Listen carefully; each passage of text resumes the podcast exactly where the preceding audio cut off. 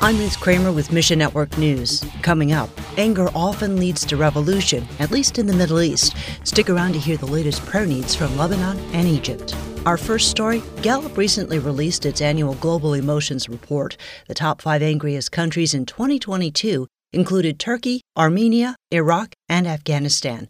But in first place, Lebanon. Why? Lebanon is reeling from one crisis after another plummeting currency value, terrorism, a presidential power vacuum, and severe shortages on fuel, food, and medicine. Nuna with Triumphant Mercy Lebanon says young people especially feel the strain. The mental health of the youth is incredibly disturbed. I've been talking with my own kids, and they all tell me the same thing mental health, mental health all our friends, people in their classes, in their neighbors, everyone has a mental health problem. Lebanese believers with Triumphant Mercy Lebanon provide aid and community programs in the name of Christ. They also listen as people share their anger and pain. Then you start to talk to them about, even in the midst of everything, you can still have some peace. You can still have some knowledge that God is in control and God sees you and God did not forget about you. Please Pray. The laborers are tired. We have the laborers, but we need strength and emotional strength and physical strength and spiritual strength.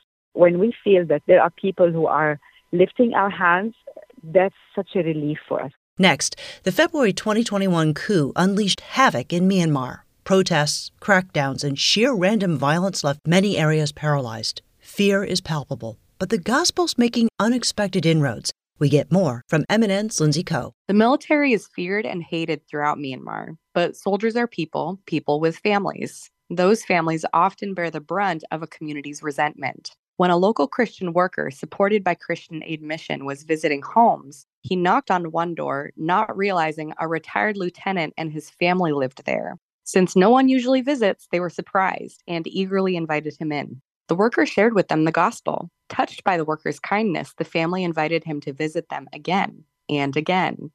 Finally, the retired lieutenant came to faith in Christ and was baptized. Now, this man invites their neighbors to his home, and they have believers' fellowship every Sunday and sometimes on Saturdays. Workers have brought food and other aid to the displaced. Local believers also care for children who have taken shelter with them and provide school tuition, opening the way to share the gospel with their parents. As a result, they have planted churches in several new areas.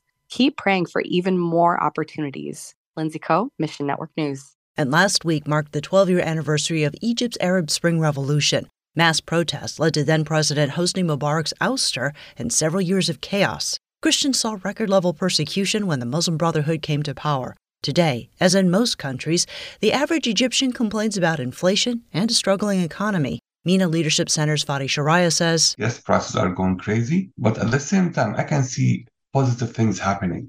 I was in Egypt a few weeks ago and the infrastructure has changed so much things are getting better they are talking to the world bank the imf so it's it's good that they are getting their stuff together. MENA Leadership Center helps church leaders throughout the Middle East North Africa region expand their capacity. We are in term one right now. We have three courses going on religious freedom, leadership building, and then volunteer management. Two instructors of the three are from Egypt. One course has already set a new record. I don't know what happened, but we ended up having 120 participants. The target was 60.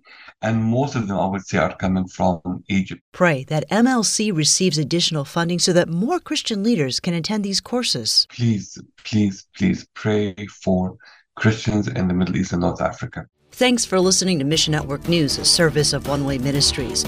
We're listener supported by people just like you. So by giving to Mission Network News, you enable us to keep the stories of God's kingdom coming. So join us here on Facebook, Twitter, or Instagram. You can also find us on Alexa, iTunes, or TWR360. And together, the Great Commission happens. Look for links at missionnews.org. That's missionnews.org. I'm Ruth Kramer.